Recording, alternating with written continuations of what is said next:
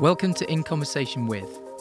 Join me, Danny Jarvis, as I sit down with guest D Js, promoters, record labels, content makers, and anyone making moves on the underground house music scene.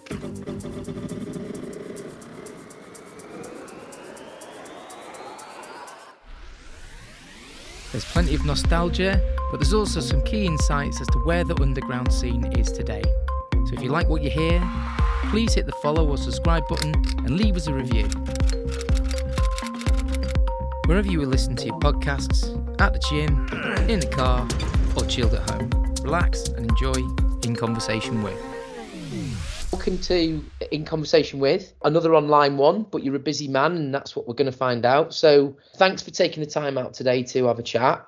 Um, we're going to do a little bit of something different this time. We're going to find out more about you from the different angle you come at for all this underground house scene. So if you'd like to introduce yourself to the listeners and give us a bit of context to your background in underground house music.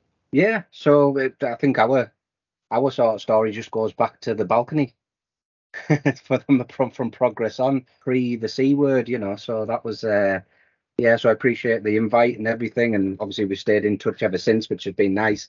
Um great to see you, your growth and development, and um and I've done I've done something similar but just on sort of the production side. So what am I I class myself as a electronic music enthusiast. I like producing music, remixing, DJing, label owner, um, four different labels I'm running now. Um, and yeah, just a massive, massive passion for the scene, you know. So that's that, that's the short version.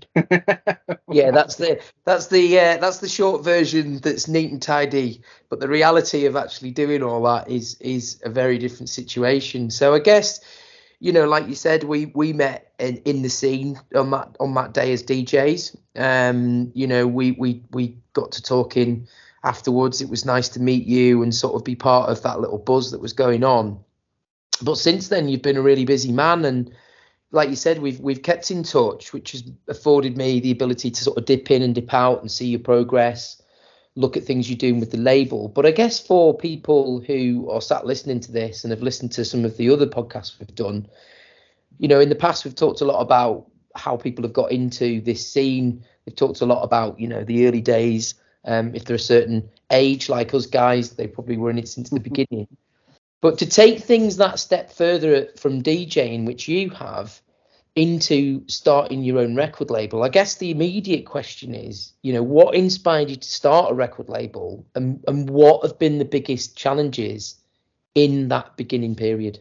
Yeah, okay. Uh, well, I'll, I'll start from the from the beginning and just go from there. So the, sim- similar to some of your other guests, Danny, um, that you listened to. So my uh, my passion for the electronic music scene was was clubbing. You know, late late nineties. nineteen ninety-seven, nineteen ninety-eight.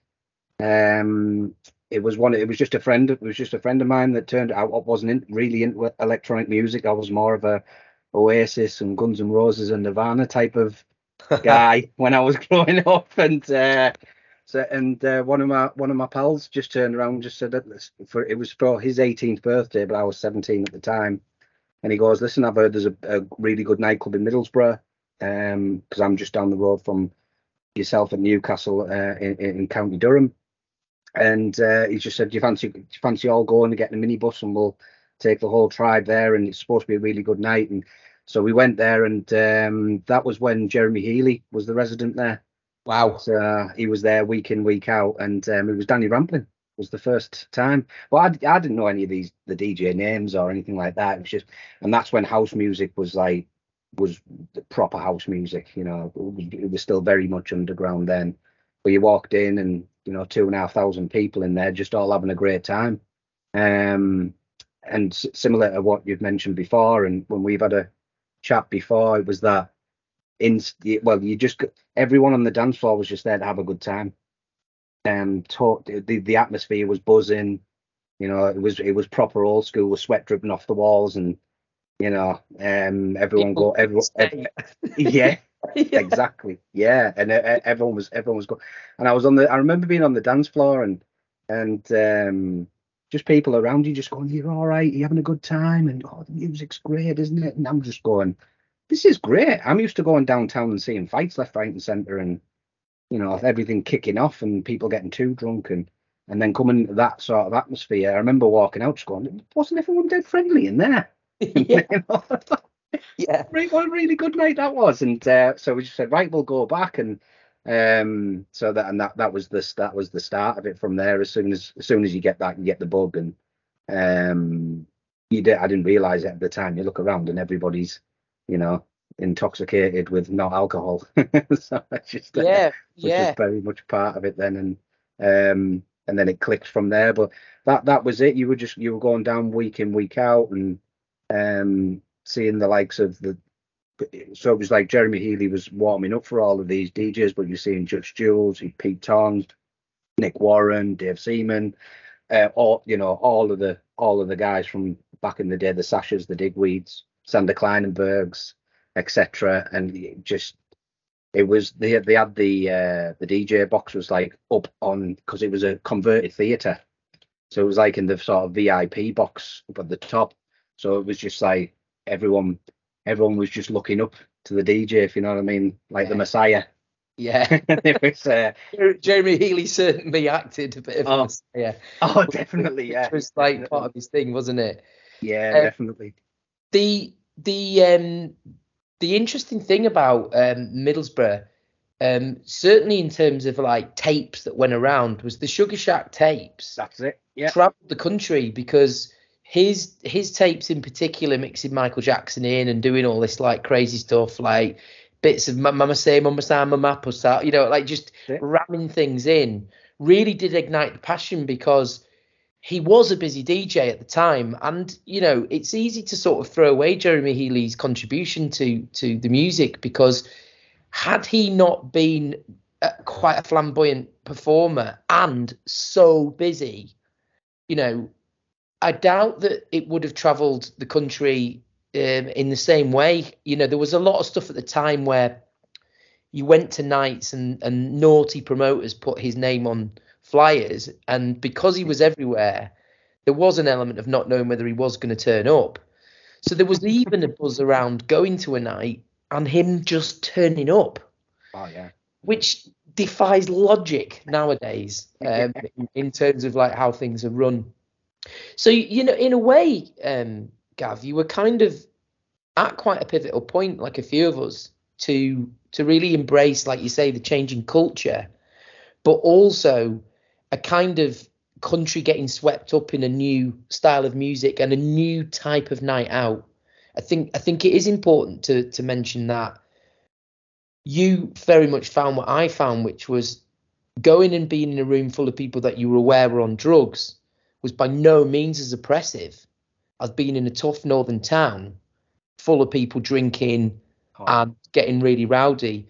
And, you know, when you come home after a night out and all you've got is stories of people that you've been chatting, communicating with yeah. and the music yeah, and having a great time, it was pretty hard not to be, quote unquote, intoxicated by that scene. Oh, it was, it was crazy.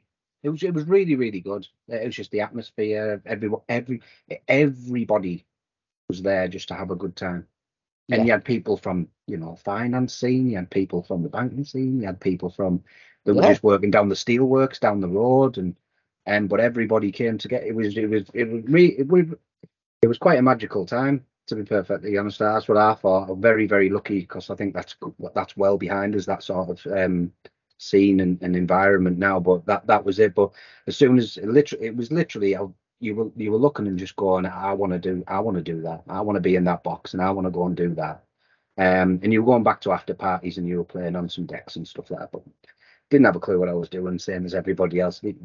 Couldn't mix couldn't mix two things two two decks couldn't, couldn't mix two records together. And then as soon as I turned eighteen, that was it. I got myself a loan, some twelve tens and a vast and a Vastec P M C seventeen A mixer, Chrome edition, nice three, three channel thing. So and that was um and that was it. But it took it, you'll you'll know this from your uh, time, and um sim, sim, similar to most people, I think, because my ba- my early early background, um I used to play the violin when I was younger. So grade I was grade three of the uh, the British Institute of Music, um a violinist.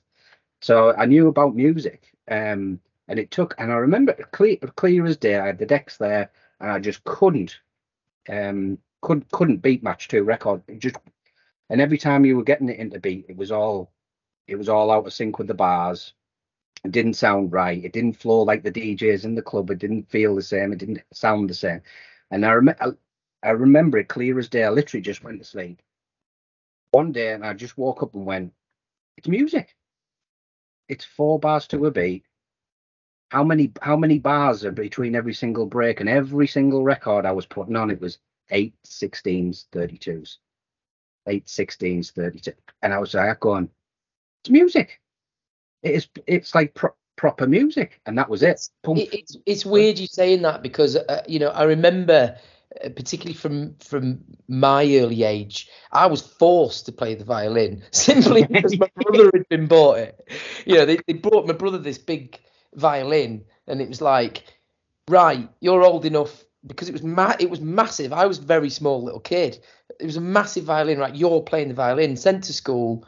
Like strangled this thing, came home, drove everybody wild. Um, and the point I'm getting to is that despite sort of learning or trying to learn music, I'm really not capable of playing the piano. I, actually, that's not true. I can hear something and rehearse it, but I certainly can't learn music.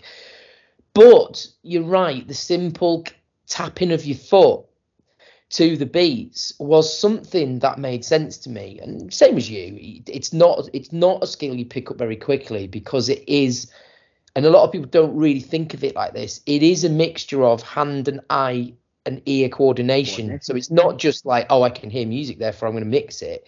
There is there is an element of which getting getting it to a certain thing, finding out the tools, how to use the gain, when to bring bass in. So there's so it's interesting you saying that because I I think a lot of people probably, if they're more honest, do have that difficulty. In in the day as well, it was more um it was more an analog process, wasn't it, making okay. records? So they weren't particularly that easy to to mix. They weren't always in time. Everything was done by ear. Yeah, they, they they they were not designed as they are today with thirty-two stretches of sixty-four, thirty-two beats to actually get you going.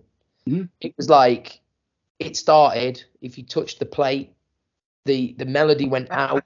Yeah, it was it was a dirty business. It really well, was. I still remember. I still remember the when you just touched on the side the side of the plate with the bubbles. Yeah. You know that feel that feeling of it just going shh around your finger, and yeah, you can't can't get a. I, don't get me wrong, C D Js and technology, how it's moved on has been phenomenal, but you still can't. I think there's just something very, very special about doing it that way. Um, learning how to do it that way, and and and the feel of it, the feel of the vinyl. It, so it, it I, I held on. I held on to the vinyl um, way of life till about two thousand four. In about, no, in about two thousand three, I would say. In about two thousand three, I started to adopt using the C D Js for certain tracks, vinyl mainly, because I had a good record collection, and would use the C D Js for sound effects, D J tools, yeah. little voiceovers and things. And... Yeah, but I didn't, I didn't really jump ship completely. So when, when did you jump the ship and go, right, the, the decks are going to get put away. I think it's time to embrace on. When the kids were born. So when I, when I start, started going out and doing a lot of, because back then there was a, quite a lot of D J competitions going on, local bars, student union bars and stuff like that. So it seemed like around Middlesbrough, Stockton, Darlington, there was D J competitions on every few weeks. Um, and then when I thought I was good enough, I started putting myself forward um, to it. And it was a guy called Tom that used to own a record shop in uh, Stockton-on-Tees. It was his own independent record shop. And he was running one of the competitions. And I remember him just coming round and going, and that's when I started off doing trance, doing a lot of trance. And then it, it was when Progressive House started coming through, started coming through. And I just went, that's what I'm going to do. I like the sound. It's a bit slower. I like the groove. Mm. It makes me, it, it gives me a better feeling. It, there was a lot more sort of melody and a lot more feeling to the progressive house music. So I went from trance literally within eighteen months and I was progressive house and doing that. And I remember him stood behind me in the D J competition. He just went, I, I have no idea how you produced that sound. I've just watched you and I just don't know how you've done it. um, and he sort of just, and he just took me under his wing from there and just went, right, I'm doing a night here. Do you, do you want to play this? And I'm doing a night at the Purple Onion in the basement. Do you want to come and do this? And um, I got to know him really well. So it was like the White Labels. I used to be able to do, do the feedback and, and all that. And I was, I was doing quite a lot around the sort of local scene, um, DJing. Got down to Leeds a couple of times, got to Glasgow a few times, um, doing there and and re, re, just really really enjoying it. Hardly got paid, you know, but yeah, it was just it was just going and getting in amongst it. And I remember going down the down the local the my local town in Darlington, and there was me and literally twelve or thirteen of my mates on Tuesday night, and we knew that not, nothing was on, and we used to just walk into the bar and just go, "Have you got a D J on tonight?" And they go, "No." And I go, "There's me and twelve of my mates all here. If you put me on the decks, we'll stay in here and drink in here all night." And they used to just go, "Go on then." I'm like, "Right, okay." And away we went. Um, I was playing regular on a Thursday night in the town after that. And yeah, it was it was really, really enjoyed it, mate. And then um, when the when the young one came along, um, I'll go I'll go back a little bit further from there. So where the production bit started from was I used to have a night um, at a um, a place called Blackett's in Darlington, and it was it was like a renowned sort of house music place, um, and we started promoting our own night there. There was me and two other lads uh, on a Thursday night, um, and that was going really well. And it was one of the bouncers, and he turned around and just went, "You've got a you've got a bit of a talent for this." He goes, "Have you ever thought about producing music before?" And I went, "I have no idea how to do that." And he just goes, "Listen, come with me. I'm a, I'll take you down to a, a studio, a proper studio. I'll meet you up with a couple of these guys, house music guys, and just see how you get on." So I said, "All right then." So it was like literally a crate full of vinyl, li- literally on a carry on a carry case, straight onto the train, straight into Sheffield. Walked in there, went up the went up these stairs, and it was just like in a it was like a townhouse. You went up these stairs, up these stairs, and then just opened up this uh, opened up this door in this big studio. And I mean, it was like, you're talking what, two thousand two, two thousand three. So everything was analog back then. Big, massive mixing desks, sixty-four channels, all that type of stuff. Compressors and all of the bits were all on racks, all analog gear. And I remember he had a big Renaissance painting behind the mixing desk. You know, like the Renaissance covers, like the Mary Jesus and stuff, and it was like that behind it. And I was like, "Going, this is this is this is class." This I didn't know who it was at the time because he just introduced himself as Dino.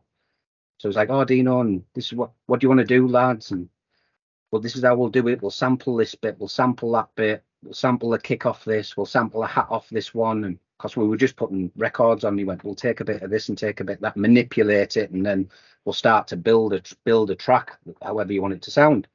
I didn't know until afterwards, about two years later, it was Dee Ramirez. Wow! Wow! So we had, I had like three or four sessions with Dee Ramirez, and I didn't even know it was him from the Lisa Marie experience until, because he's very very humble guy, you know, never never blew his trumpet. Never, um, never give it the big end. Very, very humble guy. Just went, "Oh yeah, I've been up to your neck of the woods. I've D J'd here and I've D J'd there," but nothing. He didn't like give it the big one. But downstairs from his studio was uh, the headquarters for Choo Choo Records. Mate, this is this is this is story gold. one, of the, one of the things I love about this series that I'm trying to do is that it's very easy to get caught up with the upper echelons of of the scene we're in. You know, it's easy to go, "Oh, you know, I'm going to interview big D Js. I'm going to interview the biggest." P-. You know, they do. They have a platform and they have a voice. But it's stories like this that I love, because there's weird things happen to you at certain points in the scene. And it's interesting hearing you, because when you take when you take the approach that you're going to D J and you think you've got a talent, like you said, you think you've got a talent or you've got a good record collection. I did a similar thing to you. I touted myself when I first moved to Cheltenham, because I'd tried, I, I'd moved to Cheltenham and I knew people there already. And the advantage of knowing people there already was that one of my D J friends that I'd met at, at, at uni, he had a few things going on and I wanted my own stuff. And I did what you did. I went to a bar on a Thursday night and said, right, I know that I could get fifty people in, in this bar because we're all going to go to this club. If I get fifty people here three weeks in a row, what do you think about paying me? And he went, yeah. And I did. And I knew those people were going there anyway, because they yeah. were all the people that were going on to the next club that I was already DJing in. yeah, you're already in with. Yeah. So it was a war- it was a warm up for me in a hop. And it also gave me opportunity, like you said, to practice in an environment that wasn't as um, full on as, as the club. Yeah. But this uh, this idea of networking is really interesting, because at the club then that I played at, the D J that um, – sorry, the guy that ran the club, that was the manager of the club, the Fez Club in Cheltenham, was a guy called Lee Dean, who's one of his best friends was Tony DeVee. Oh, right. Oh, and, yeah, and yeah, yeah. The weirdest part of all of this sort of stuff that goes on is that it wasn't a year later that we then met all the Fantasia guys, because all the Fantasia guys had a unit in Cheltenham where they produced all the C Ds and all of the... all of the house mixes. Oh, my mind blown. So it's, back then, it what you had to sort of take these leaps of faith, and somebody would say, do you want to come to such and such a meet thingy? And like you said, they would give you a name and you wouldn't say anything. You wouldn't, you wouldn't really question it. You'd just no. get in the car, you'd turn up and they'd say, oh, this is such and such. Oh, yeah, these are the guys that do all the Fantasia raves. And I was like, what? like, I was, it, yeah, it was unbelievable. It was literally, I was upstairs and I had that in my box. I had two, three Choo Choo records in my box, and then went downstairs and he just went, these are the guys here, and they were talking market, about marketing the next release and what they were going to do, where they were going to distribute it, and all, oh, how are you doing? You're all right. And uh, I've still got the card kicking about somewhere of the, the guy yes. who was there. It was, it was just un- unbelievable experience. We had like, t- had like two or three sessions doing that. We got a track out the end of it. It wasn't the best track in the world, but it was a, just a club track. Um, never released it, never did anything with it. And that was that was it. It was that, that sort of like got, got me the bug. And then I was trying to, on an old P C, I was trying to get a you know cracked version of bloody Fruity Loops or something like that, version one point one back in the day, like like fucking million years ago, and uh, and just try to create loops. So like um, it was just all, all you were doing was just recording. I was recording off my decks into into a C D recorder, and then putting the C D into Audacity, and then taking it out of Audacity and putting it into Fruity Loops. And yeah, it was it wasn't like proper proper producing, but that's that, that's sort of like where where I got it from. This point in time is about what two, you said about two thousand two and three. Oh yeah, yeah, yeah. So uh, my only flirtation ever with producing music, um, when I finished my degree, I went back to Cheltenham as as an older student. And how I ended up in the Northeast is because my best friend um, at the time that I'd gone to school with, he lit, he went to university in Newcastle. That's how I how I knew it. I, I either had the opportunity to go to Cheltenham and go back to university, or lose my mind with all my mate and his mates at Newcastle. I chose the sensible option and went to Cheltenham. When I came up to Newcastle and we moved into a house that wasn't like your student house, we had a little spare room, tip, typical box room. And we set up my computer. I had quite a powerful computer because I'd started making digital mixes using Acid Pro. And if Acid you did Pro, anything, yeah, yeah, yeah. Acid so Pro. I would, yeah. I would get my vinyl. I would either put my vinyl on to Acid Pro and then beat map all the tracks, get all that sort of stuff, and then I would create what is essentially a hybrid of a mix and a digital mix. So some of the yeah. records I would mix, some of them I would digitally mix. And when I moved, when I moved to Newcastle, because I was leaving Cheltenham, where I had a sort of stronghold of DJing experience, and I was leaving all the promoters that were doing stuff down there, there was an opportunity, or, or there was either the opportunity to try and get going again in Newcastle, but the primary thing was actually trying to get a job. I'd done a film and media yeah. degree and really wanted to get into T V. We had this box room, and I thought, do you know what? I'm going to, I haven't really got the time. There's no space. The houses were tiny. I can't really set up my decks. I'm going to have a go at, at producing records. So um I got Reason, I got Cubase, yeah. set them all up, and would spend hours creating these acidy noises, going, there's two minutes for tune right next, there's two minutes for tune next, there's two minutes for tune next. I ended up having like thousands of these like bits.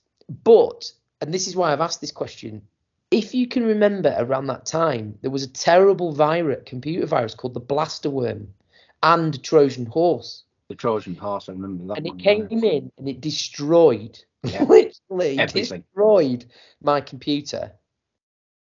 And I was like, right. I oh, when, when they were dead back then, oh. they were dead. Dead back then, yeah. Yeah, yeah, they were dead. Yeah, it was like smoke coming out, like throw it on the tip. It's it's it's done. It's gone. You know, you, you didn't have a fella who sort of knew what he was doing. You'd built this thing. It was quite, it's like you said, it was very analog and hardwarey back then. It was like clunk clunk, put hard yeah. drives in, get some software, cracked software. so so I instantly gave up. I instantly went, I can't be arsed with that. And as it happens, I, I couldn't find a job. So there was about twelve of us that D J'd that used to get together at our mate's house on a Friday and all have massive weekend sessions DJing. Yeah. So I got back into DJing. Now, at this point, right, you have had this really good taste from these guys. Like you said, Choo Choo Records, I had loads of their stuff. Dee Ram- Dee Ramirez's mixes were fantastic. You must have then been pretty keen to go, right, I think I can do this. So yeah. how did you then go and set up your shop? Back then you couldn't just download software and create music. You just couldn't. That that that just wasn't even. I think that was like a twinkle in the internet's eye back then. So you were going down and you were renting the studio for the day. Dee Ramirez was basically the sound engineer, but you were still paying him for the day. So like a session down in the studio would cost you two hundred, three hundred quid a day. Um, you know, for maybe a five or six hour session. So you can imagine that, that, that, that that's the main difference between sort of now and now and back then. You can do it from a laptop and some software and a few synths or whatever, or a few plugins. Back then, you to go and produce a record, you maybe have to go and do five or six sessions with a proper sound engineer that would maybe cost you fifteen hundred quid that you'd have to invest before you even had any sort of finished record or finished product. Um, that's even before you sent the demos to the labels, and, and there was obviously a lot less labels back then. Um, Bedrock had just started back then, and um, but yeah, there was there was there wasn't very many labels back then like there is today. There's a lot lot lots of different labels today. But yeah, I started getting into it then, um, and then my young'un, my young one was born, um, and that was it. I had to hang up the headphones. It was sort of, I had a career as and well. Yeah, and it was just, it was one or the other. You, you you couldn't go out and D J on a Thursday or Friday night and then go out with the lap, you know, and have a session when you were supposed to be a dad. And my career, I started getting, I started getting some advancement in my career as well. And it was just like, you can be a dad or you can be a D J, but you just definitely can't do both. Um. So that was it. I just hung up my headphones, sold my decks, sold all my records. We needed the money as well when the young one was born. So what age, so, what age were you at this point? So that would have been, I would have been twenty-three. Yeah. So that would have been like two thousand four, two thousand five.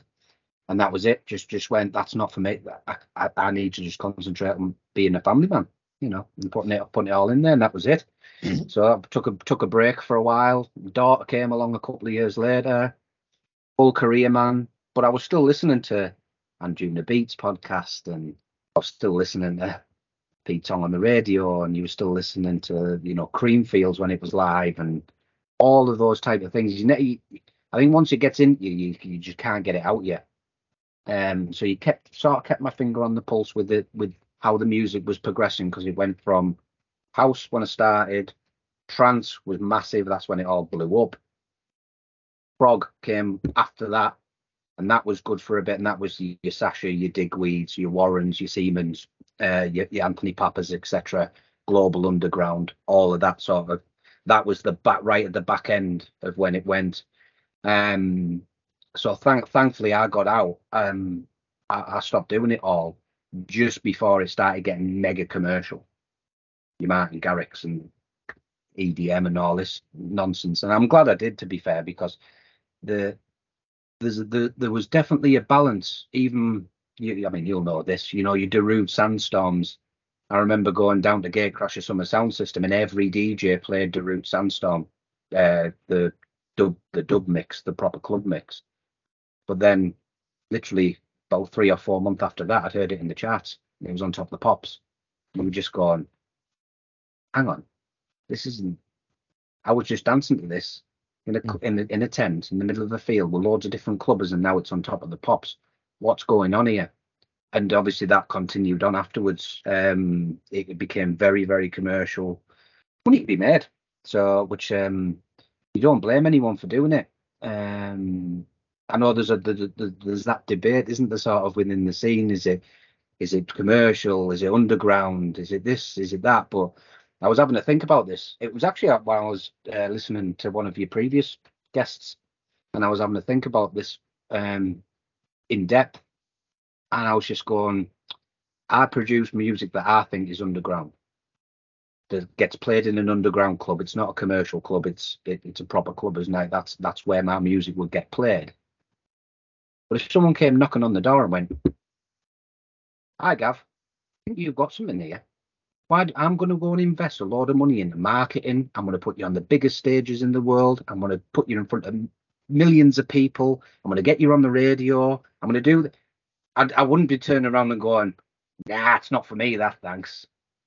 You want your music to be heard to as many people as you can. Yeah. Um, so there's, the, like I said, that the, I don't think there is a there's an actual debate there, because I think if you actually truly ask any artist, if somebody came and knocked on your door tomorrow, would you say no? The answer to that is no.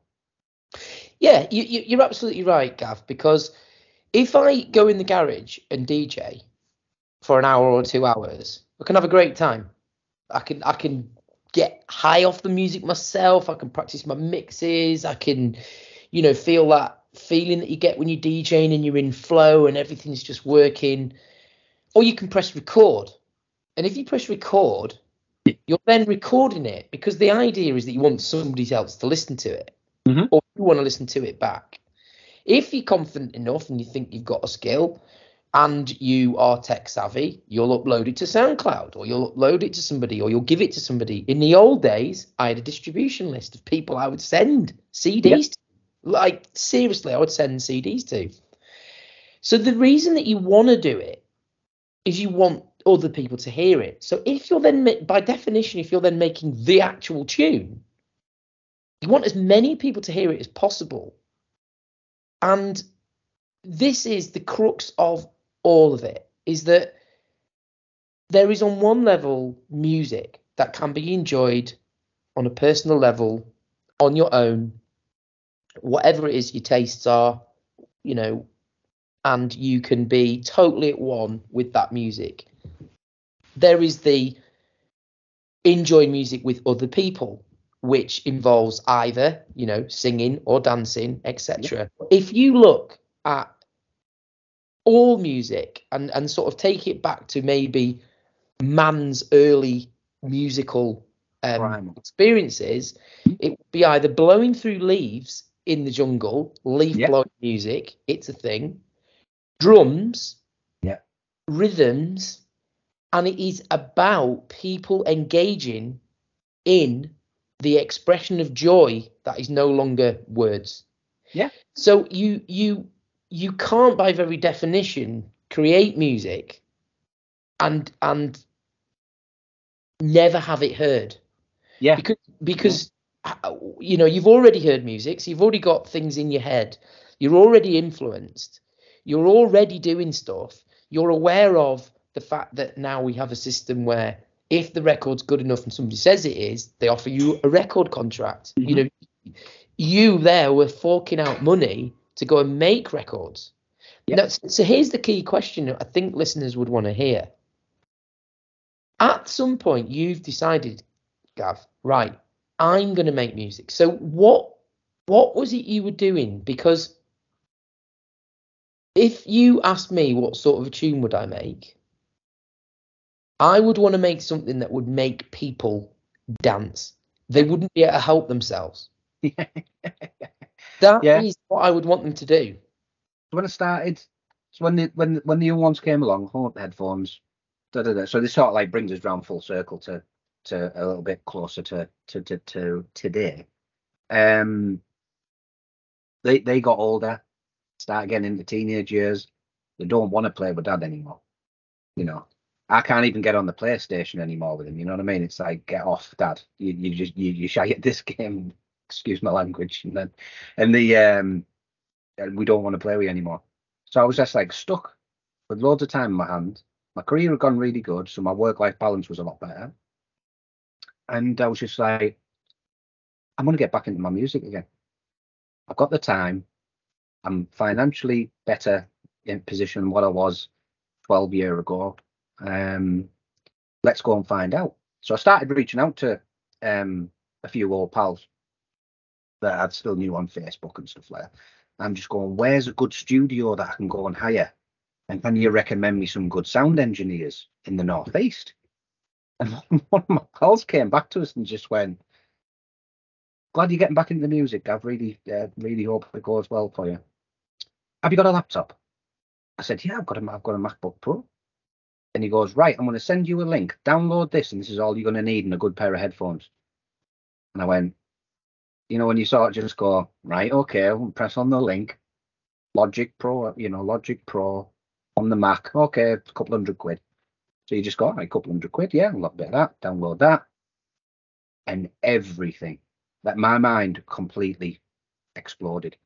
Everything that was in that studio in Sheffield, your sixty-four channel mixer, all your compressors, all your hundreds of thousands of pounds worth of analog gear was in front of me. On a little screen on my laptop, and it sounded really good. And I was just going, wow, this it's, is how far the technology has moved, yeah, moved it, on in twelve years. It's an interesting one, this, Gav, and this is why I, I was I was looking forward to talking to you about it. I I could obviously, and I am doing by definition of these podcasts, I love talking about this music, and there's different levels at which you can talk to people about this music based on their experience and what they're doing in the scene right now. For me, I think a key question that I'd like you to answer, and I definitely think listeners would, right? There's a level at which, when you've been doing what you've done, going to studios, investing money, taking your time, you can't really say you're not serious about it, because you've put your money where your mouth is. Now, when when you get something like this, and we talk about something like this as two D Js and people that know each other, it's far too easy to gloss over some of the things that are glaringly obvious to other people. You must have a skill of knowing what you're doing. Now, that either comes because you are an absolute crammer and you go on and you Google, or, like you said at the very beginning, you sort of get music. So are you, and this is the question, are you a person that takes easily to learning what to do and therefore can make music? Or are you somebody that goes, the desire to make music is so strong, I am going to learn how to do this? Yeah, B. B. Yeah. It, it, it, it, like I say, it was mind-blowing. It was like a mind-blowing revelation part when it was all on in the box. That, that's what they call it. It's all produce it in the box.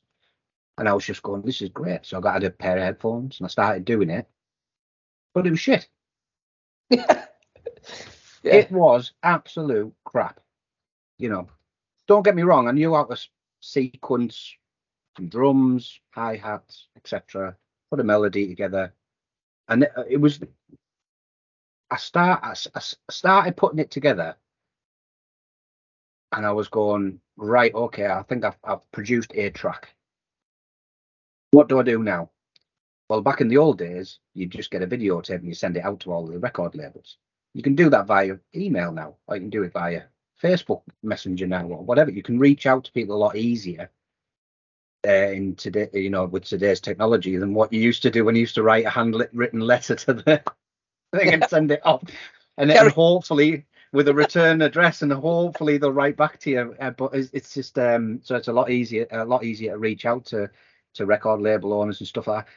And I just went, that, but I was talking, I was talking to a producer friend literally at the turn of the year about this, and he just went, "What? Why did I even start doing this? Why did he even start?" And I just went, "Do you know what? I haven't thought about that for a while, because it's been about four years since I restarted up again. So I haven't thought about that for a while." And fundamentally, all I wanted to do was produce fifteen tracks that I could play out in the club. That was it. But it, instead of it being someone else's music, it'd be mine. Okay.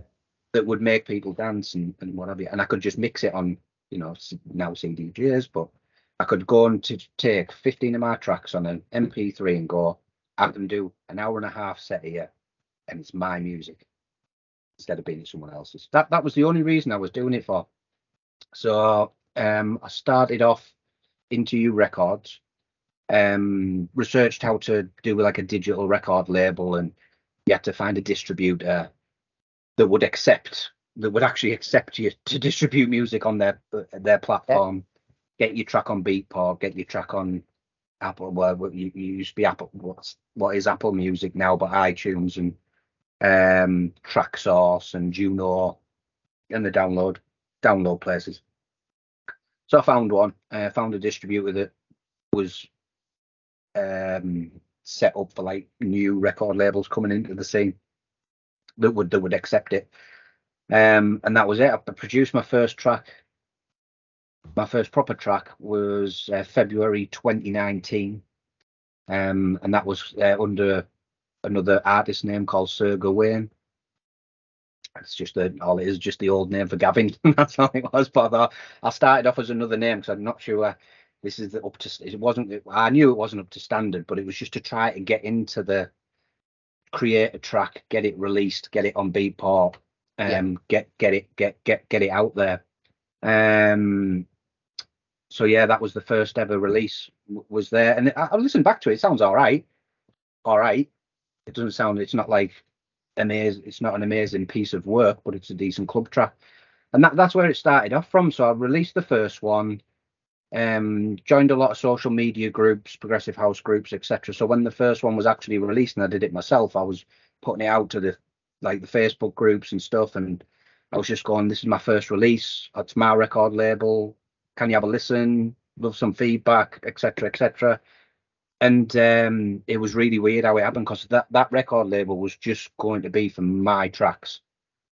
So instead of me sending it out to fifty record labels and then waiting for one response, hopefully somebody would magically sign somebody with no past record, no following, no social media presence, and it'd give you a chance. I just went, no, I'll just do it myself. That, that that's fundamentally where it came from. It was sp- supposed to be. So when I produced music, I could release it myself without any of this nonsense that goes on with acceptance and rejection and and all of the the, the positive and negative sides of, of sending demos out to labels. And they put put the first one out there, and um, a guy from down in Birmingham, uh, Craig Twisty, came back to us at Inertia Sound. Literally just dropped us a quick note on Facebook and just went, "I've listened to this uh, frequency." It was called Frequencies. So I've listened to this Frequencies. It's all right, this.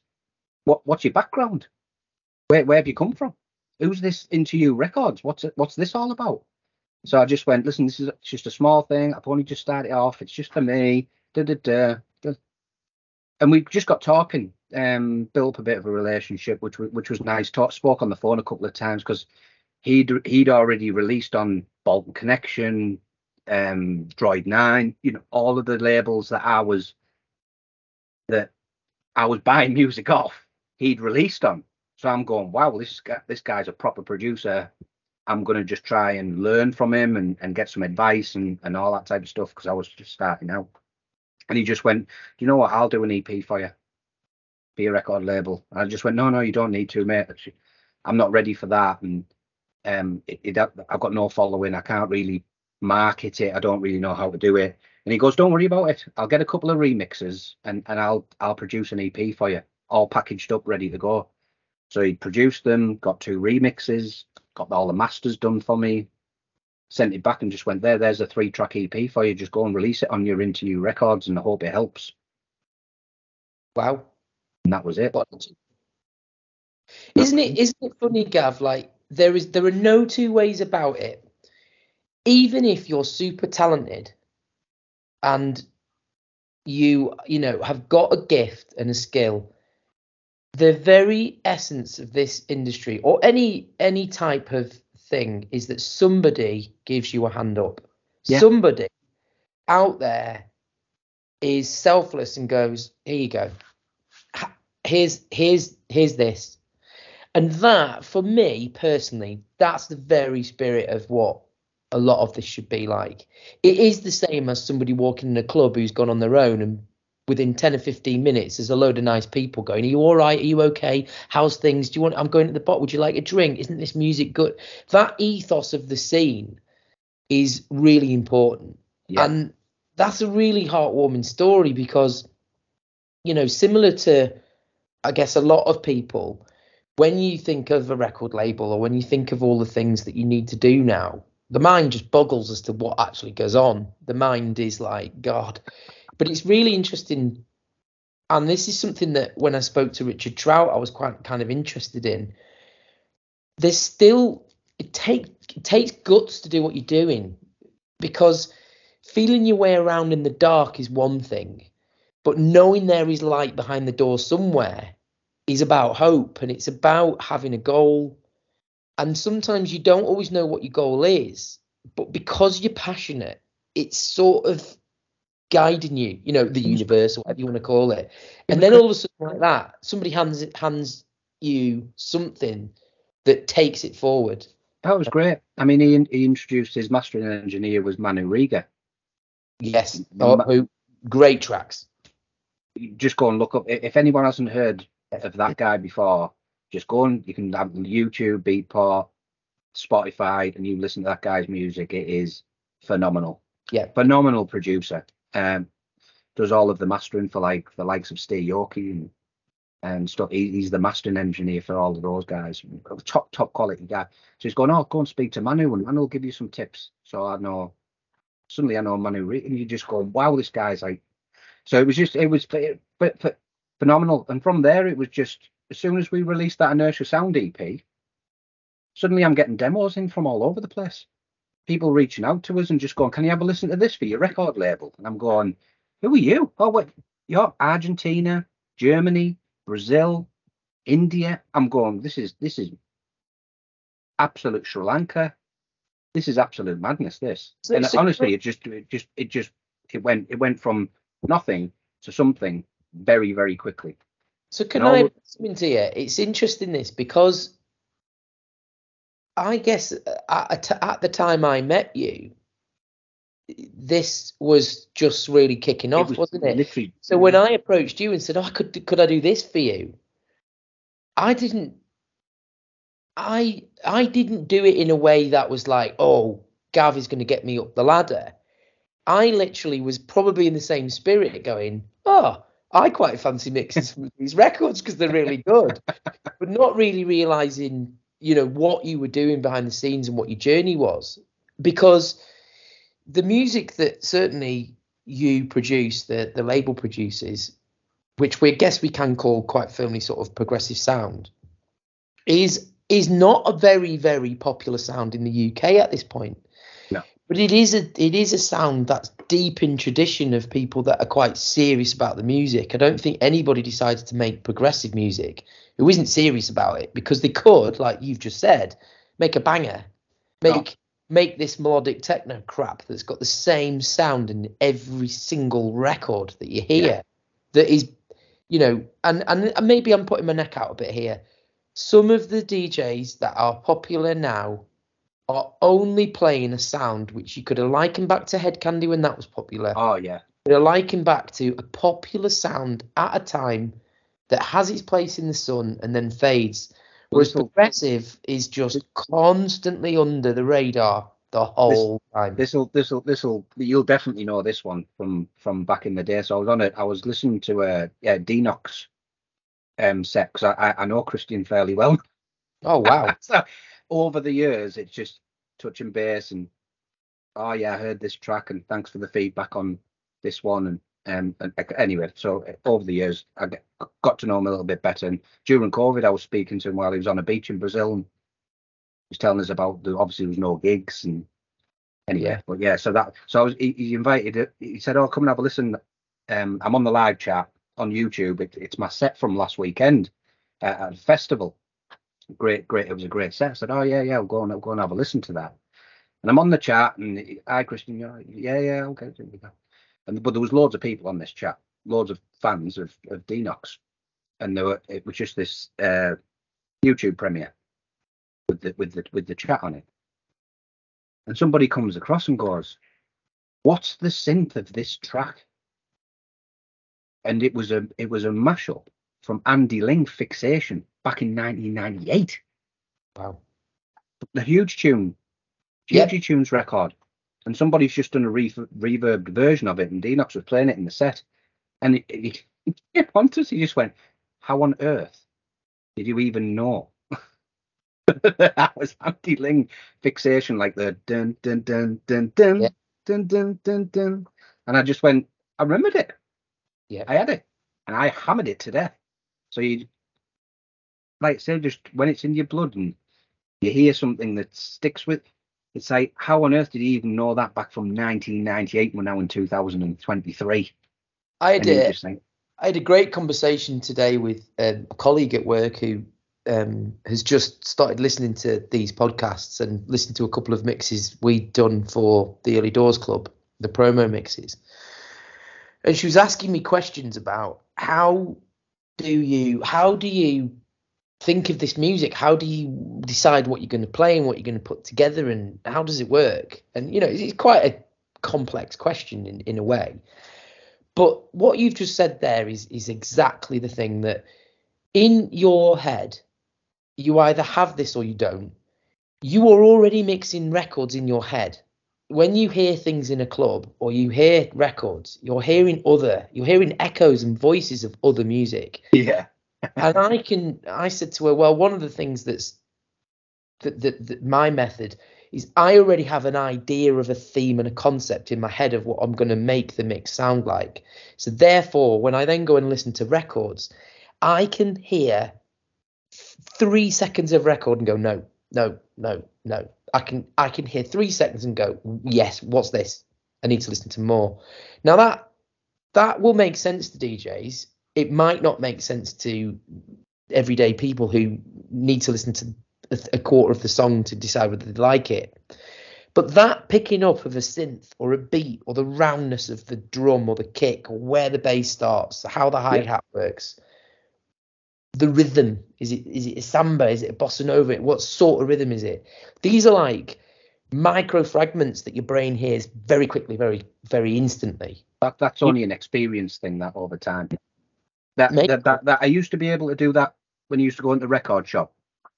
Back in the day, so you go into the record shop and I'd say, right, Tom, give us all the prog house releases, give us all of the trance releases, let's have a little rattle through them all. And you used to be able to sit there with the needle and just go, bing, bing, bing, bing. Yeah. That's for me. I'll have that. Ding, ding, ding, ding. And, and there were literally like ten second little snippets. You just skip along the record and you know, and you just go, yeah, I'll have that. Then you go to another one and go, nah, that's not for me. But I think over time, um, I was speaking to someone about this as well recently, um, and they just said, how do you select? Because I get tons of promos from loads of different genres of music. Uh, well, this this was actually a question um, that I'd got for you that, that I'd thought about, um, is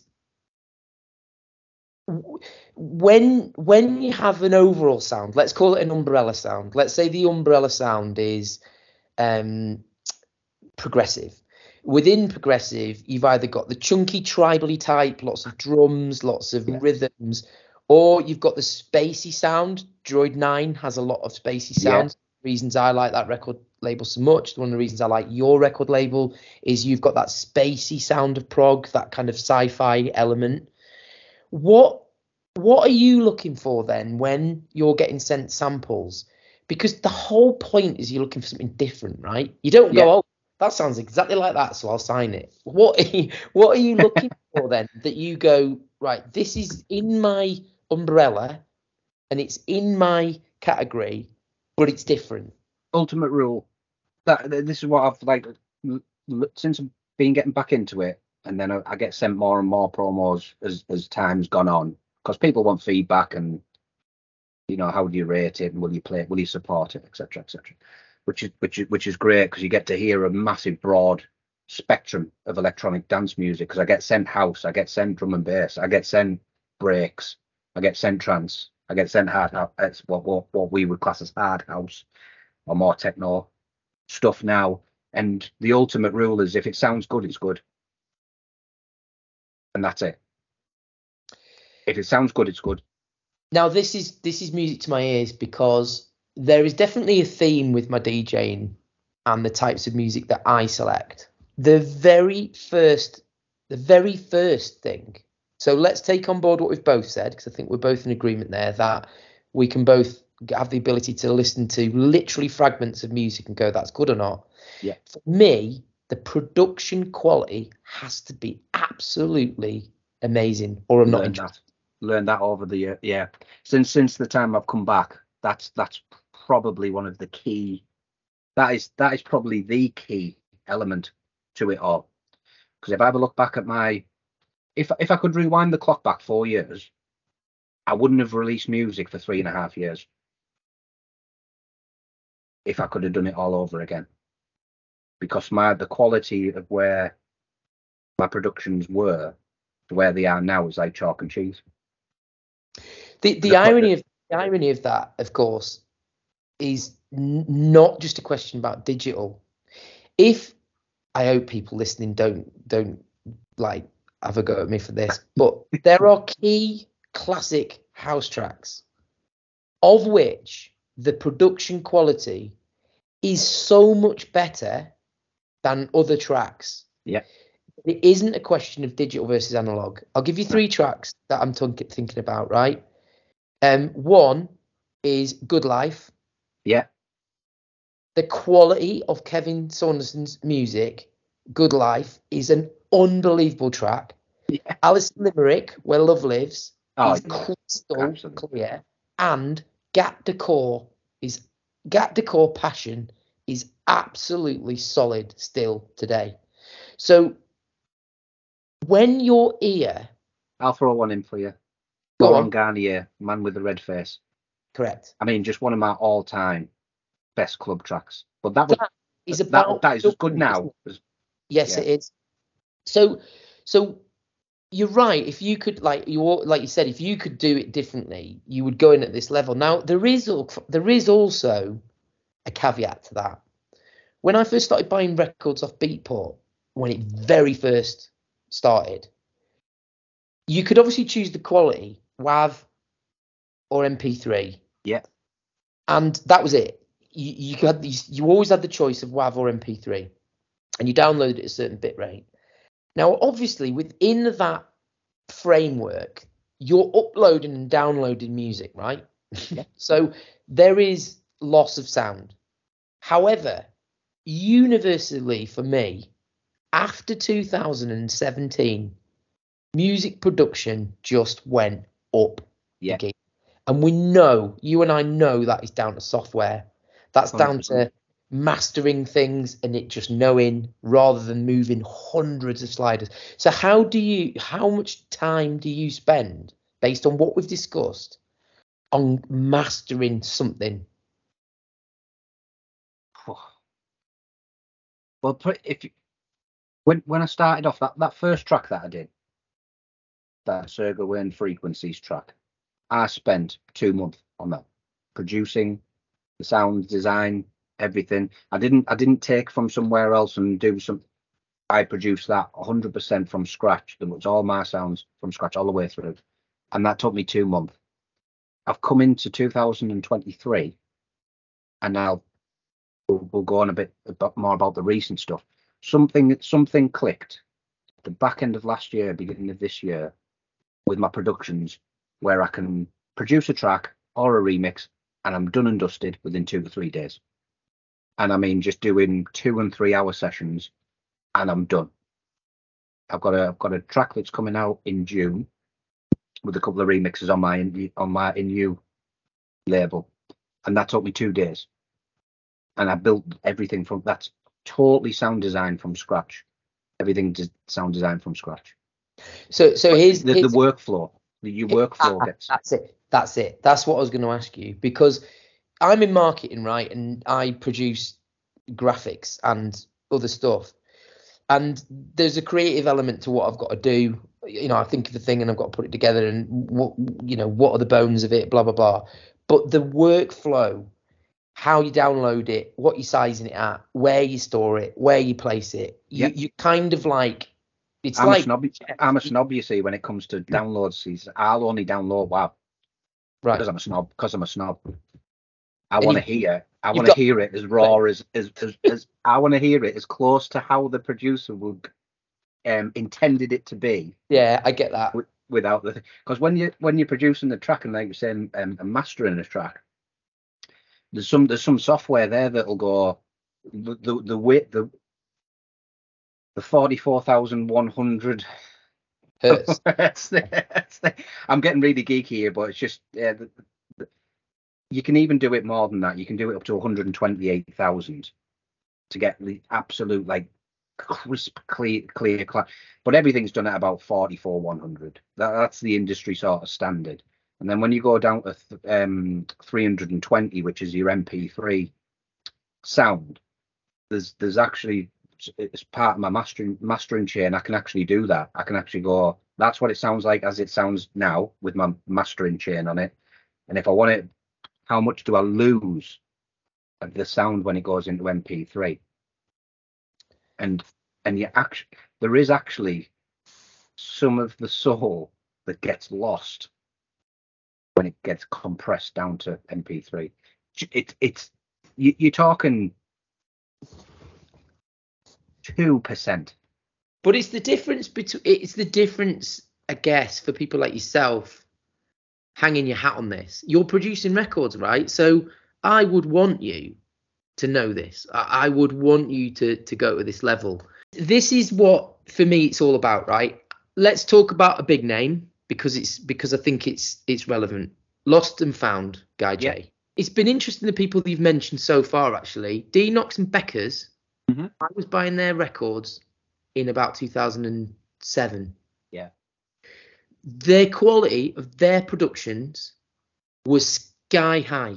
Now, the reason I've mentioned Guy J is because his quality of his sound was like, yes.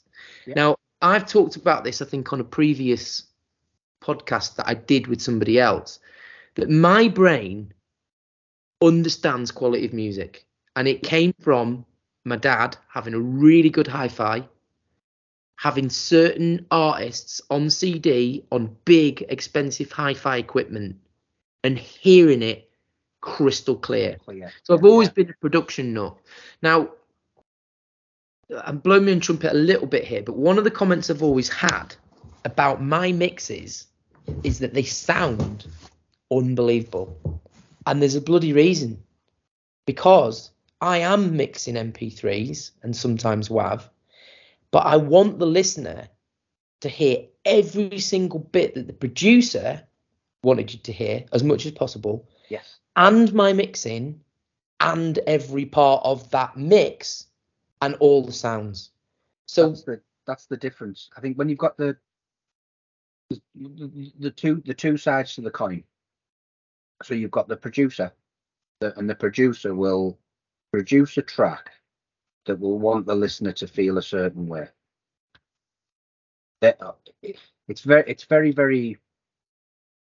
Everyone's got a different perspective on when they listen to it, because everyone's got different ears and different ways of listening and feeling music, et cetera. When I look at it from a producer, that's what I look at it to, to produce a track for a, an, an experience, or I want I want it to sound a certain. But I want people to dance to it. It's got to, it's got, it's got to have some sort of groove to it and some sort of dance to it.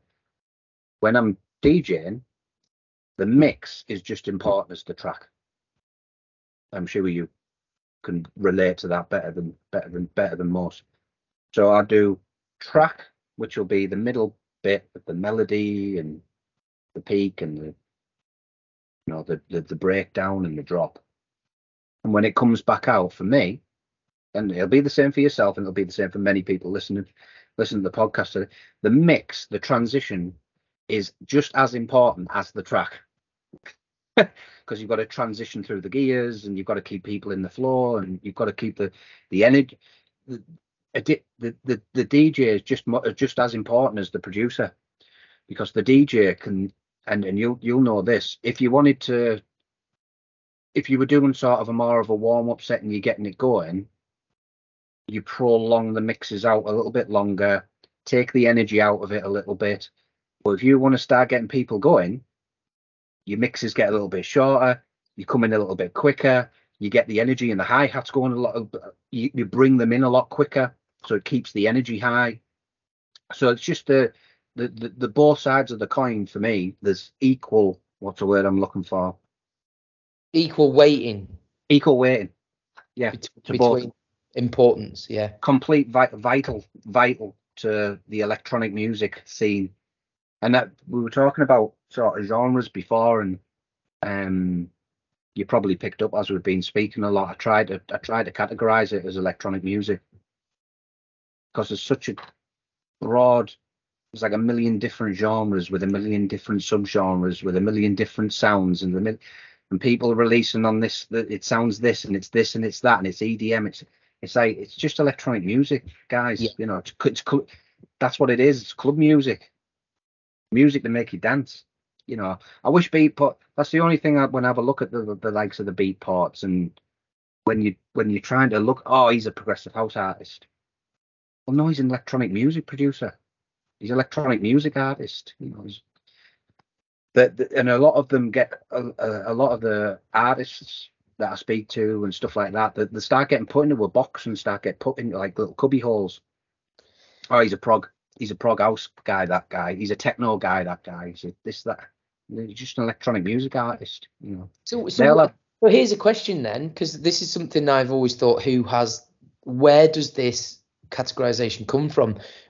Tell me if I'm wrong, I don't know. When you are a producer and or label and you're uploading things, presumably to Beatport, do you choose where that is categorized? Therefore, yeah. You sort of say what the genre is. Yeah. Yeah, so yeah. This is a really interesting. This is this is a massive one. I think people are going to really tune their ear into this, because, right, what does genre mean? I studied film studies. You have film genres. You have film noir, horror, sci-fi, uh, action, I don't know. Sci-fi and comedy, sci-fi, rom com. Now you've got rom com. Yeah, yeah. And and what happens is, for me, it changes between now classifying something to market it, to be able to say to the buyer, this is what this is. We're going to make it into little chunks so that you don't have to wade through. But you're, but you're right, like bass, house, melodic techno, progressive, um, tech house, deep house, organic house, organic down-tempo house, down-tempo. At the end of the day, these are categories. But you're right, Richard and I talked about this. He just calls it house music, and and and I'm I'm with you. Whenever I label, you get asked when you do a mix and you you're bouncing it down. It always asks you, what is it? And I what always, is the category? I, yeah, I always like electronic, because I don't want to say it's this or that. I call it electronic. So so you obviously have the option to put the genre on it, because you want your buyer to be able to understand what it is a bit more easily, right? Yeah, yeah. Yeah, it's it's one of the, well, it's because I'm old school. I think the music that I sign and the music I produce is progressive house. But when I'm when I'm, when you're speaking with some of the artists, so you're producing the E P, you do the cover art. A friend of mine, Rob Wahlberg, Night Bob is his artist name. Well, he helps me out. He's our in-house mastering engineer. He does all the mastering for the label for me now, and that's just a relationship thing built over time. Uh, he just said, "Oh, can I get involved?" And um, it was like, "Yeah, what what do you want to get involved in?" And he was just going, "Well, I'm a photographer, I'm an I'm a mastering engineer, and I'm a producer." It's like, "All right, so what do you want to what do you want to do?" And he just went, "I'll master all your tracks." And I went, mate, I, I haven't got a budget. I'm self-mastering them, all the tracks that are coming in at them. And he went, no, no, I'll do it for free. Because I just want to be a part of it. I was like, well, yeah. But anyway, sorry, we digress a little bit. So when I was you going to say, say, Gav, you, you, you must, must have the golden touch, you, because everybody's just like there, like. But, you know, that's evident to your personality, I guess, as well. Like, we keep saying you can't go away from the fact that a huge part of this industry is not just talent. It is who you are, how you are with other people.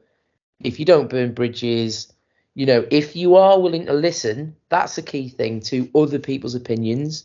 You know, it's very easy as an artist or a D J or whatever to just say, oh, no, I'm only going to play this because that's what I think is right. You know, very definition of being a D J is, although you're using your ears and you're playing to people's ears, you're not using your eyes to what they're doing to the music to recognize this track doesn't work. This yeah. track is, I'm playing this at the wrong time of night. We've all been there where you, oh, yeah. where when you're in your early days, you're learning about that energy level. But at the same time, these people reaching out and helping you is, is key to building your community around you, isn't it? Massive. That, that's been a massive, massive part of the label development. But sorry, going back to the, the categorization um piece. So when when you're working with some of the artists, and I'll just go, right, I'm sending you the contract, here it is, and you've got to put the genre in the contract when you're sending it to the artists for them to to to, to sign the contract before before the release. And they send it out and they'll come back and say, I, I don't want it as progressive house, I want it melodic techno. You're going, I didn't think I didn't think that was a melodic techno track. If that's what you want to do, then that's fine, because that's your brand, and if that's important to you, we'll we'll put it as down as melodic techno. You get some guys who come back and just go, I want it under organic house and down tempo. It's it's it's, it's, it's a prog. So you just it's a, it's it's just working with the artists. I think is probably one of the most important things of, of of running the label. It's just like, well, it's your brand as well as mine. But but once you've signed that once you've signed that contract, that is my track. I'm the label owner, and that is my music, that I'm putting my name to this and then putting it out on a platform for you. Um, but you've got to respect, you've got to respect the artists and what they want, what they want from their brand as well. Um, so it's quite a um, symbiotic relationship that you build. So over, over the years, I've been really, really lucky that I've worked with the likes of Ultraverse, that's released on Bedrock, Soundgarden, Manual Music, Noise Project. You know, we we we released some of their early early did a remix for us early early doors. Nishan Lee, there's loads loads of others, yeah. um loads of others that went on when we would we were um releasing music from You in Real. So to people like that. These, are, these artists that you're naming may not be names that the people we're um that are listening know. I certainly do. One of the things that was interesting when you were pumping this stuff out is that I knew who these people were. I certainly know who they are now. What what happens then when you're a smaller label? Now I'm going to use I'm going to use an analogy here because I think it sort of fits. It's a bit like when I was a kid, I supported Man City in the early nineties and late eighties. And worked out all right in the end, that, Danny? Yeah, he did in the end. But the, the make is they went up and down the d- divisions. Mm. So what what would happen is they would get a good team, they'd all do really well, they'd go up to what was the first division and then became the Premiership. Those players got bought by other teams. The team then wasn't strong enough and had to go back down. Now, I'm not suggesting your label's gone up and down, but this by definition is what happens with talent, right?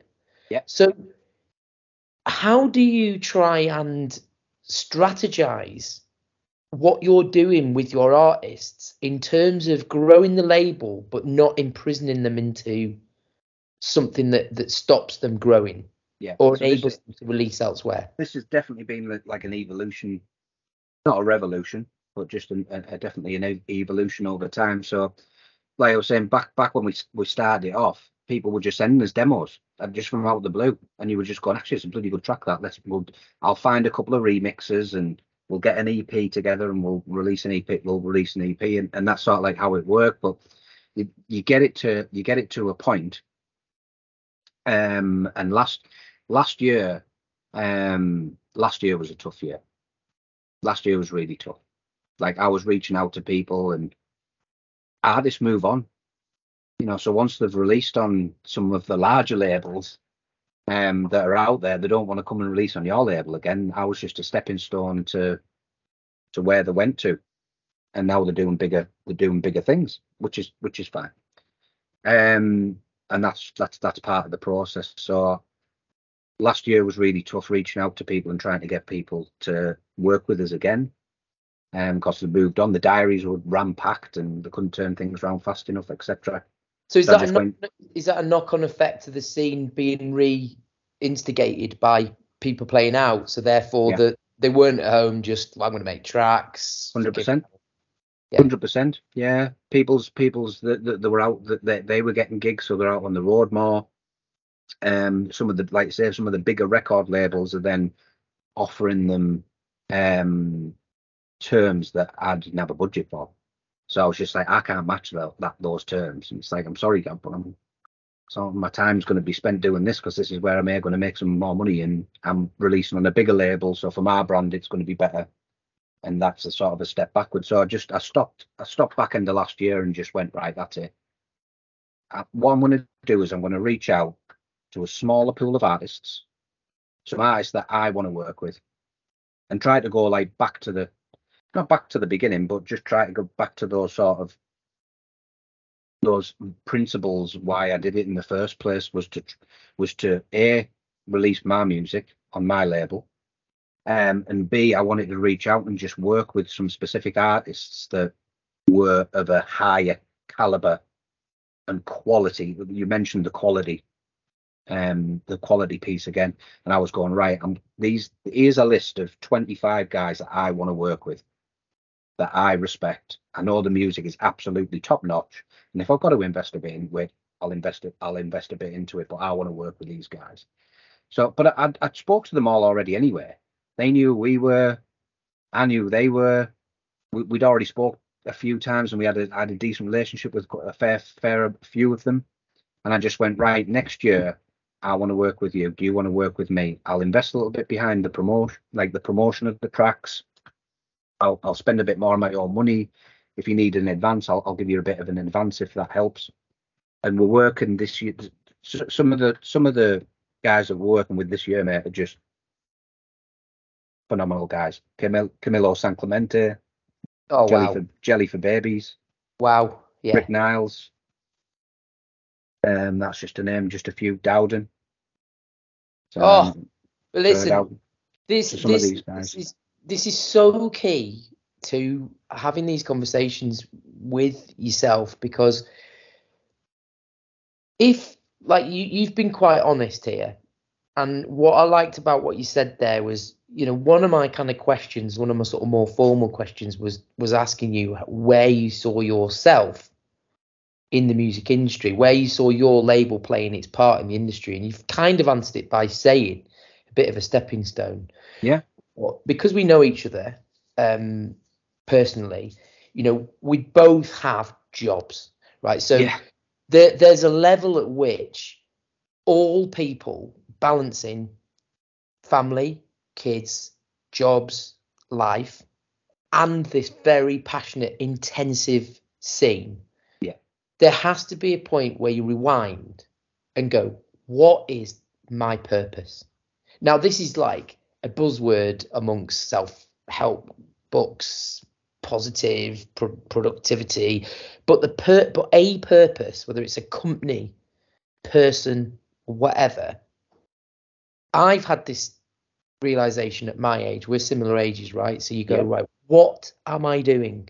Yeah, What's that's exactly what it is. Of this, because if it no longer quite brings you the enjoyment you want, then you have to question why you're doing it at all. And I've had lots of sit downs with my wife where she's going, what's the matter? And I go, oh, I'm just at a block. I can't work out whether I'm at a crossroads because of technology. Do I not have enough knowledge about the technology? I'm, is it that I'm forty-five and my brain has just not got enough hardware drive space to take on even more stuff? Yeah, no, no space, yeah. Or is it because deep down I know that I'm not really enjoying myself and I feel committed to all these projects and people? Last year for me. I don't know how to get out of it. Last year for me was a nightmare. Absolute nightmare. We moved house in February. I broke my leg while I was moving house, which was oh, just, yeah. And I just went, oh, I'm gonna, I'll, I'm working from home. I'm, I'm gonna. I invested in some more stuff in the studio, um, better monitors and some hardware synths and, and stuff like that, and um, up, upgraded all my gear. And I just went, right, I'm ready now. Let's go. And it didn't matter what I did, I could not produce a track for most of last year. And it was that we, we talk about some of the um, some of the, some of the sort of like the mental health issues and stuff like that that you get, and you doubt yourself. I'm not good enough. This is shit. What am I doing it for? One, what? Why have I wasted three years of my life when I can't do this? I, I, I, can I actually do this? All those questions.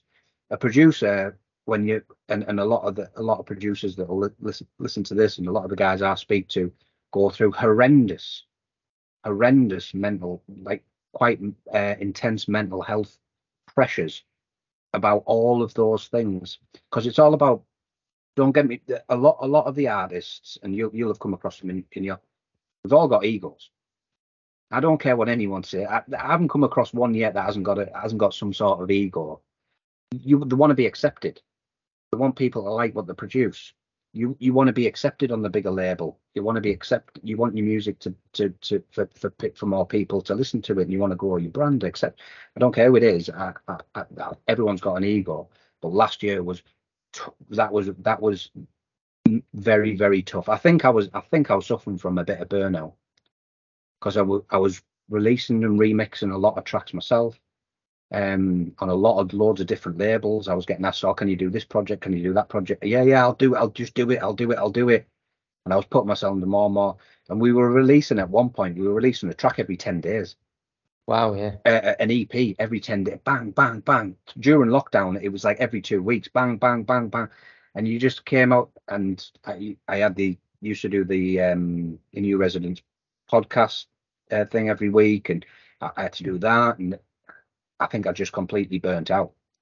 And last year was, I've come out the other side of it now, thank God. But honestly, mate, last year I was like, I can get a groove down, got a bass line going, I've got the drums rolling.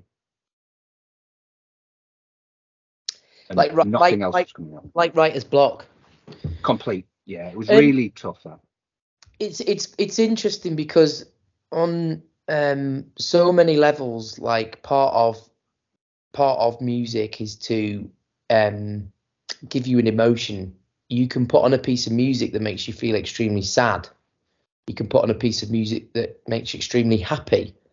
There's a reason at some point you put a sad song on. Do you want to cry? Do you want to feel a bit depressed?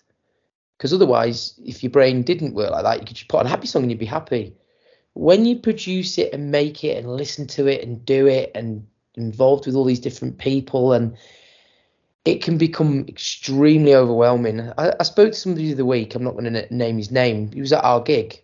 I just said, I'm just, uh, I'm just, I can't even listen to it. Can't even listen to music. I can't even yeah. listen to it. I've, I've, I'm at a total crossroads. And the first thing I said is, listen, I want you to know you're not alone. And I'm glad that you've said this to me. And he's like, oh yeah, but you're in the middle of your own gig. And I went, no, because if you didn't say this to me, who can understand it? And I don't say to you that this is normal. And the fact that you're questioning it is exactly the right thing to be doing. Because there are a few people that would have you believe that this is all just magic and never ending. I don't know if you saw it, but um, Sebastian Leisure, one of my absolute favourite producers, yeah, favourite producers, wrote a massive piece about where his head was at. Yeah. And the problem is if people at the top don't admit this, they're not doing anything because there are more people at the bottom and in the middle than there are at the top. Oh, massive. Who are going yeah. through what you've described and absolutely eating their minds. Oh, it, it, I was doing everything else. I mean, I was I was here sat in the studio or whatever talking now on my on my side. And I'm going, I've got all this gear. I've invested all this money in all this gear. I don't even know why I've done it. I don't I don't have I, I, honestly I was like that, just going, I, I think I've had enough of this. Now thankfully I, it, it was literally the turn of the year. And I don't I still don't have a clue what clicked, what changed, what but I was doing everything else. It, if if there was something else to do, if it was watching a YouTube tutorial, or if it was just watching a YouTube video of bloody Joe Rogan or something like that, if it was anything else apart from music, I was do I was sat here with all the gear around us, and I was doing everything else apart from making music. And then some, it was, I was do, I was project, I, I was trying to put this track together, and um, which is it, it it's out now. It's just been released. Morning, Morning Sax is my latest release. It was released last week. But that was four and a half months in the making, that thing, from scratch. It started off as one thing, and then I was like, I'm not feeling it. This is shit. I don't like it. Sent it to a few mates. Said, what do you think? They're going, eh, it's all right, and it's not your best work, and I'm just going, oh, getting really frustrated with it. And then one of my uh, one of my pals, he just turned around and said, listen, you've got all the bones of it right, but you just need work on your drums a bit more, work on the detail. It was very, very detailed feedback, very, very critical as well. It was brutal, brutal. It was hard, really, really hard. hard. To, like when you were re- when I was reading it back, I was going, oh my god, I've got loads of work to do with this. So I just went, do you know what? I'm going to just invest my time. I'm going to drill the detail on this track. I'm really going to give it some all. And if I can't do this one, this is I'm I'm out. This I've had enough. And the um, I spent hours on it drilling the deep. So even all the shakers. I mean, you won't be a, a normal listener won't know won't really be able to tell the difference. But every single shaker that is on that track is at a different velocity. Every sing, every single one is at a different velocity to keep it different. All the hats are different. All the bass lines are, uh, each section's different. So I really, really drilled the detail on it to death, and then sent it to a few mates, and they just went, "Wow, where's this come from?" And I just went, "Oh, hang on a minute. Is this how you do it?" And that was it. And it just clicked. And I went, "Right, there's that one done." And it it was more like a, it, I don't I don't I don't like to say like the stars aligned, because that sounds a bit fluffy, but um, things happen for a reason. So I, I'm a big believer in things do happen for a reason, and I, oh. I wonder whether that's that was part of the journey, was to get through that hard bit, and then go, right, I'm going to reach out to these guys, these specific guys that I want to work with, and I think after I produce that track, I'm now at this level, so now I'm going to go and reach out to these guys, and hopefully they'll let, they'll help me push myself on, and I'll get to the next. I think next I level. think you've, you've stumbled across something really important here, um, and I'll be really honest with you about something. I um, have been very fortunate to obviously know quite a lot of people through DJing and doing all the stuff that I've been doing, Progressive House U K. Different stuff, reaching out to people, projects, and a lot of people have put me on record distribution stuff. And and this is me. This is an, this is an admission to you. You've signed me up. Oh, you can get onto my space. I find it very difficult to critique other people's work. Very difficult. If you can imagine some of the conversations we've had just on this, that I'm telling you to the detail that I think about things. I just don't think I would be very helpful to somebody by giving them the critique that I want. Now, there's two things here, though. I work in the creative industry and I'm in marketing. So a lot of the way my brain works, and always has worked, is that I want to make something better naturally, whether that's my own skill, a job I work for, a person's business, how they've written something. And at the same time, if that's what I want, I have to therefore take criticism that my work could be better. Yeah. So so I find it very difficult to say to other artists, you know what, I don't like that. But I also feel, because of the way my brain is, is that I don't have enough time to sit down and do them the justice of really probably looking at it. That's what but I have that, to do with demos. Yeah, yeah now that's, that's... cop out. That's because I have got resident D Js sending me their mix. I've got to write and listen to their mixes and review their stuff. I've got to create the artwork. So it's a time thing. Yeah. And therefore, I've avoided very much a lot of record labels who put me on. And what do you think? I've avoided it and gone, do you know what? I'm going to find my own music, mix my own stuff so that I'm not entrenching other people again. I'm not, I'm not interwoven with even more people than I already am. And that is about the burnout piece. Uh, massive, massive. Because I, I think that's because I used to, used to sit, I used to sit here. I know we've spoke for a, a while tonight, but it's the um, took up quite a bit of your time tonight. Um, and well, you've got to, you've got to be a lot disciplined. So I, I sat down when it, when it all clicked together. I sat down with a piece of paper and went, right, what do I want to achieve? What do I actually, what do I want to be as an artist now? Where do I want the label to be? Where where do I think I can, where do I think it's the maximum, maximum I can take this to? And how do I get there? And I just wrote it down on a piece of, like I said, just wrote it down on a piece of paper and I went, there's twenty-five artists that I want to work with. I know them, so I'm going to reach out to them now and go, right, do you want to work with me? I'm putting a small pool of artists together. I'll invest in you. You come and work with me. And we're we're going to build. We're, I want to build one of the best progressive house, prog house. Uh, you said say, say that in brackets. Um, labels on the planet. That's what I want to go and do. What I'm going to do this year is that every single one of these releases, I'm going to do a remix on it. I am I'm going to I am going to be on as many of these releases this year as I can physically do, which I haven't done before. I used to just go and get a.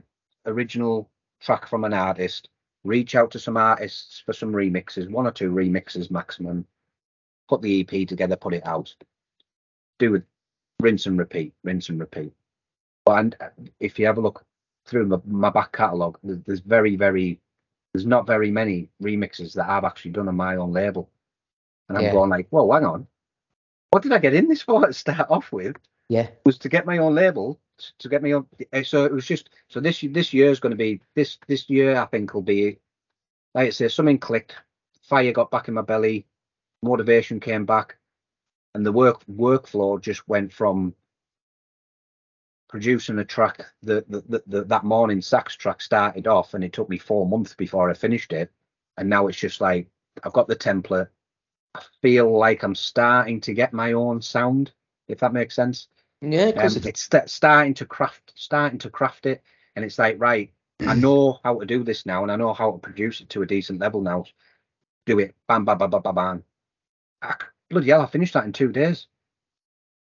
Oh, I'm just going to send this off, just for a couple of. How does this actually sound? And does this sound all? And the feedback coming back, and just the feedback that's been coming back is just like, that is phenomenal. It's it's weird, isn't it? There's there's two sort of there's two sort of things in my mind here, right? One is when you're in pieces, you you understand the parts that you need to build back to make yourself whole again. You and I both did something at the same time. Me with with, with this Progressive House U K podcast, and you with the label. And what we both did was the common mistake of you jump in and you set off. Yeah. Bang! The gun's gone and I'm off. And you get to a point, and I always think, what's the air? I'm on a road to nowhere. nowhere. Yeah. you, you, you're running and your arms are going and your legs are going and you're looking round and you're going, I'm not sure if I'm in a race or I've just gone on a long run on my own. Yeah. And, and you know, those bits and pieces that are run on the floor that you build back up, if you just had that advice at the beginning, which is, this is the big irony with my life, is that I'm in marketing and I'm supposed to make plans. Yeah. You don't do that with certain things. You just jump in. And it's it's quite heartwarming because one of the questions I'd got here was like, what's on the horizon?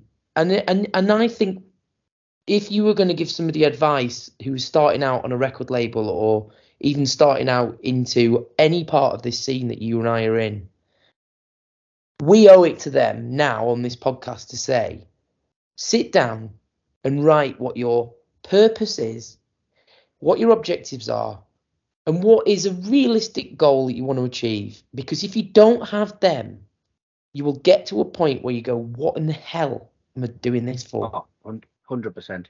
Yeah, one hundred percent. I think that's probably the, the that's some of the best advice. I, I did that at the beginning. What do I want to do? Oh, I want to create a record label to release my own music on, and then I'll build my own profile. And it just grew legs and went off in bloody all up. Don't get me wrong, enjoyed the journey. Really enjoyed working with all of the artists that we work with. Re- really enjoyed being part of their artist development as well. It's, it's been, it is very, very rewarding. But I wish I just stuck to my principles right at the start. I wish I just went, this is what I'm going to do, and this is what I'm, and this this year, that's what I've, that's what you you learn that with experience. Thing, I'm yeah. brand, I was still brand new into it, similar to your, to yourself, Danny, and you just turn around and go, no, I want to be I want to be working with these artists. I want to create one of the best prog labels that's out there. The capabilities there, the platform's there to go and do it, and we spent a lot of time building this thing up. Let's go and do it. So this year, this year is going to be, um, I think it's definitely the best lineup I've ever had. But we're only going to, on the In You label, we'll only do fifteen releases this year. That's it. I'm not going to do one every two weeks or every ten days or every seven days. I'm not going to go and blitz, blitz them. Just go and select these artists that I want to go and work with, that I respect as well. Quality artists. Bring them together under under the banner, and then let's go and, you know, create some good music this year. So that's the plan for this year. I'm feeling pretty good about it, to be fair. Um, in a good in a good spot now. Um, and let's just see how see how this year pans out, mate. But yeah, I've got for, for some of the stuff I've got coming up. Um, I've got a remix on a Michael A E P that's due out on the twenty-fourth, if I remember rightly. Just check my diary. Right around about the twenty, back end of this month, um, and that's with uh, Michael A original one called Street Noise. It's got a You in Real remix and one of my own my own remix as well, and that's been getting some great great support so far. Um, um, I'm doing some more collab work with Andy Waldman, and so for some of the listeners that don't know that, back in twenty nineteen, twenty twenty, I did a remix, and, and Andy Waldman was on my promo list for my label, for Into You Records. And he reached out to me and he just went, is this you? And I went, yeah, yeah, that's that's that's me. I produced that track. Uh, I produced that remix. And he went, that's really good. Do you want to do some work together? And I went, yeah, but how, how are we going to do that when you're in Mexico and I'm in the U K? Don't worry about it. He said, I'll teach you how to export a project out of your D A W and send it to me, and I'll put it into my D A W, and we'll just go. And it, that was a really good experience, that in twenty twenty, twenty-one, uh, back into twenty twenty and twenty twenty-one, and um and we released that on Bonsai Bonsai Music. Amazing. Sweet Desire. It was just, we got got a singer. He it, it was missing. It was missing something. The track was missing something, and he said it's missing some vocals. And I just went, all right, okay, then. Well, who are you thinking of? We can reach out to some vocalists, female vocalists and stuff like that. And he went, and out of the blue, he just went, oh, I've heard this on Spotify. This lady called Ellen, uh, um, Ellen. And I just went, all right, okay, let's have a listen to this. And I went, yeah, that'd be really good for the track. It was just like the, the voice, the sound. It wasn't dance music. It was more... Um, more sort of electronica type of stuff that she was doing, um, but it would definitely a, a, a voice would definitely fit. And I went, I'll go and find her and I'll go and ask her. And he went, how are you going to find her? And I just went, don't you worry, I'll find her. So it was just on social, a bit of social media, um, what uh, social engineering is what they call it, don't they? Where you find out who the artist is, and, and spoke to her, and she did the vocals for it, and it was released on there. But we. we That that was another thing. Like last year, Andy was coming to me and going, "Let's do some more. Let let's do another collab. Let's go." And I'm like, "Nah, I mean, I'm not feeling it at the moment." But obviously, we it, it, he he looks after the In You Musica label for us, Um, so that's me and him jointly on that uh, on that label. Um, so he's he kept that going all last year when I was just like, I don't, I'm not bothered. I'm not really feeling it. And then it's coming to this year and he's gone, right, he, he he's re- he's released on Lee Burridge's All Day I Dream. It's just yeah. about it's just just about a release on the Soundgarden. And wow. um, and he was just going, do you still want to do some more collabs? And I'm going, mate, you're like, you've gone well past me. You've gone into the well past me. And he was going, no, no, your production, your production standard is actually there, Gav. Let's do some more work. So I'm right, let's do it. So we're, we're doing some more of that. Um, the Camilo San Clemente uh, release that we've got coming out in April, May. Um, that's got a Kay Lovsky remix, and I'm doing a remix on that called Ice Castle. Um, I've got another Michael A remix coming out later on this year, um, and I've got my own E P. Um, there's got a Rick Niles remix and a Jelly for Babies remix. Fingers crossed, and just waiting for him to fully confirm that um, this year. So it's, be, it's been a busy start, mate. Yeah, busy yeah. start. Well, I'm gonna say, I'm gonna say it. You know, I I wholeheartedly believe in what you're doing. The artists that you've mentioned throughout this are artists that I've used for years, that I think are at the top of the game. Camilo, Michael A. There's, there's barely a Michael A record that I don't have or by him. Uh, Love Sky does fantastic things. You and Real has got an amazing take on sound. And I think for a lot of people who maybe didn't know who you were at the beginning of this, will think twice about switching on to the fact that the Northeast in particular has got some really talented people. And that has a global outlook, right? Because this is the point of this music, is that it may not be massive in England, but it is on the world stage. And I think people often get confused between how global this sound really is. It's, it is just a shame that there aren't as many people as me and you playing it to U K audiences. You know, as a final sort of piece, as we start to wrap up this, you know, one of the things that I've found very comforting to hear you talk about so openly is the challenges you've had, is the fact that you have the moments that I have where I've just got, I've just got to stop doing this. Like, why am I doing it? Am I going to get to the age of fifty and be like, what I've been doing for the last ten years? But what I would say is that your goal of trying to enjoy who you work with, your goal of having artists that make you want to be better, the artists that you um, want to do work with because of, you know, the very ethos of producing good music is where it should be. My own journey at the moment is quite a happy one. I think I realised that throughout the lockdown, getting offers of DJing in different places, meaning to travel and do stuff, was difficult, was not something at my age that I particularly wanted to do. What was it, what was I trying to do? Am I trying to be a D J? Am I trying to do a podcast? Like, what what do I want? Am I am I elevating other people? Am I am I trying to elevate myself? But in terms of what you've said, there was a moment the other week, stood next to Richard on the decks at the Early Doors Club, with him DJing and me doing the lights, which I've never done. Yeah. Loving doing the lights in the club. The the joy overrode everything, and I yeah. felt it in my heart. I was bouncing up and down next to him. We couldn't wait to be getting on and off the decks together. He's such a dream of a person to work with behind the decks, was so calm. He's very calm. Yeah. Looking at me, looking, what the hell is this you're playing? And I'm like, is this? And I'm looking over his shoulder and going, what the hell is this you're playing? You know, we'd had the, a wonderful conversation about the sound design that we wanted pe- to give people, because we yeah. are trying to get older clubbers out. And for me, if I can slot in an excellent progressive house record, because it's not, as I say, the only style I play, and that does it, then I am hopefully helping this scene reach people still, because without putting that record on the club sound system and playing it on the dance floor where it's intended, I can't call myself a D J if I'm not playing in front of people. That was the, um, from the from the producer side, there's no, nothing better than that.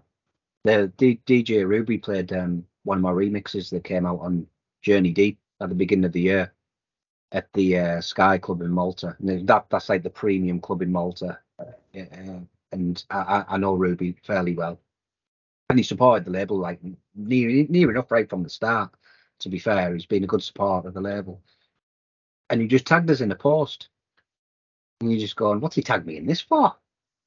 And I just went, hang on, well, hold on a minute, hang on, he's just played my track. And when when you see the lights going and people just going, oh, and arms in the air and just going, yeah, when they drop and they kick back in and everyone's going, yes, and you just went, I sat there and I just went, that that that's what it is, that's what it's about, those moments. That is what that's what I'm doing it for. That is that is the exact. If you could put if you could bottle it up and just go, that's what it's about. For a producer, that was it. And and the beauty of this talk, the reason for these conversations, the reason I'm so happy and thankful that you that you chatted to me tonight, is because that moment was your moment for house music. Without that particular thing happening to you as a clubber, you wouldn't be where you were today. That feeling is the feeling when the track is just about to kick in, and it does.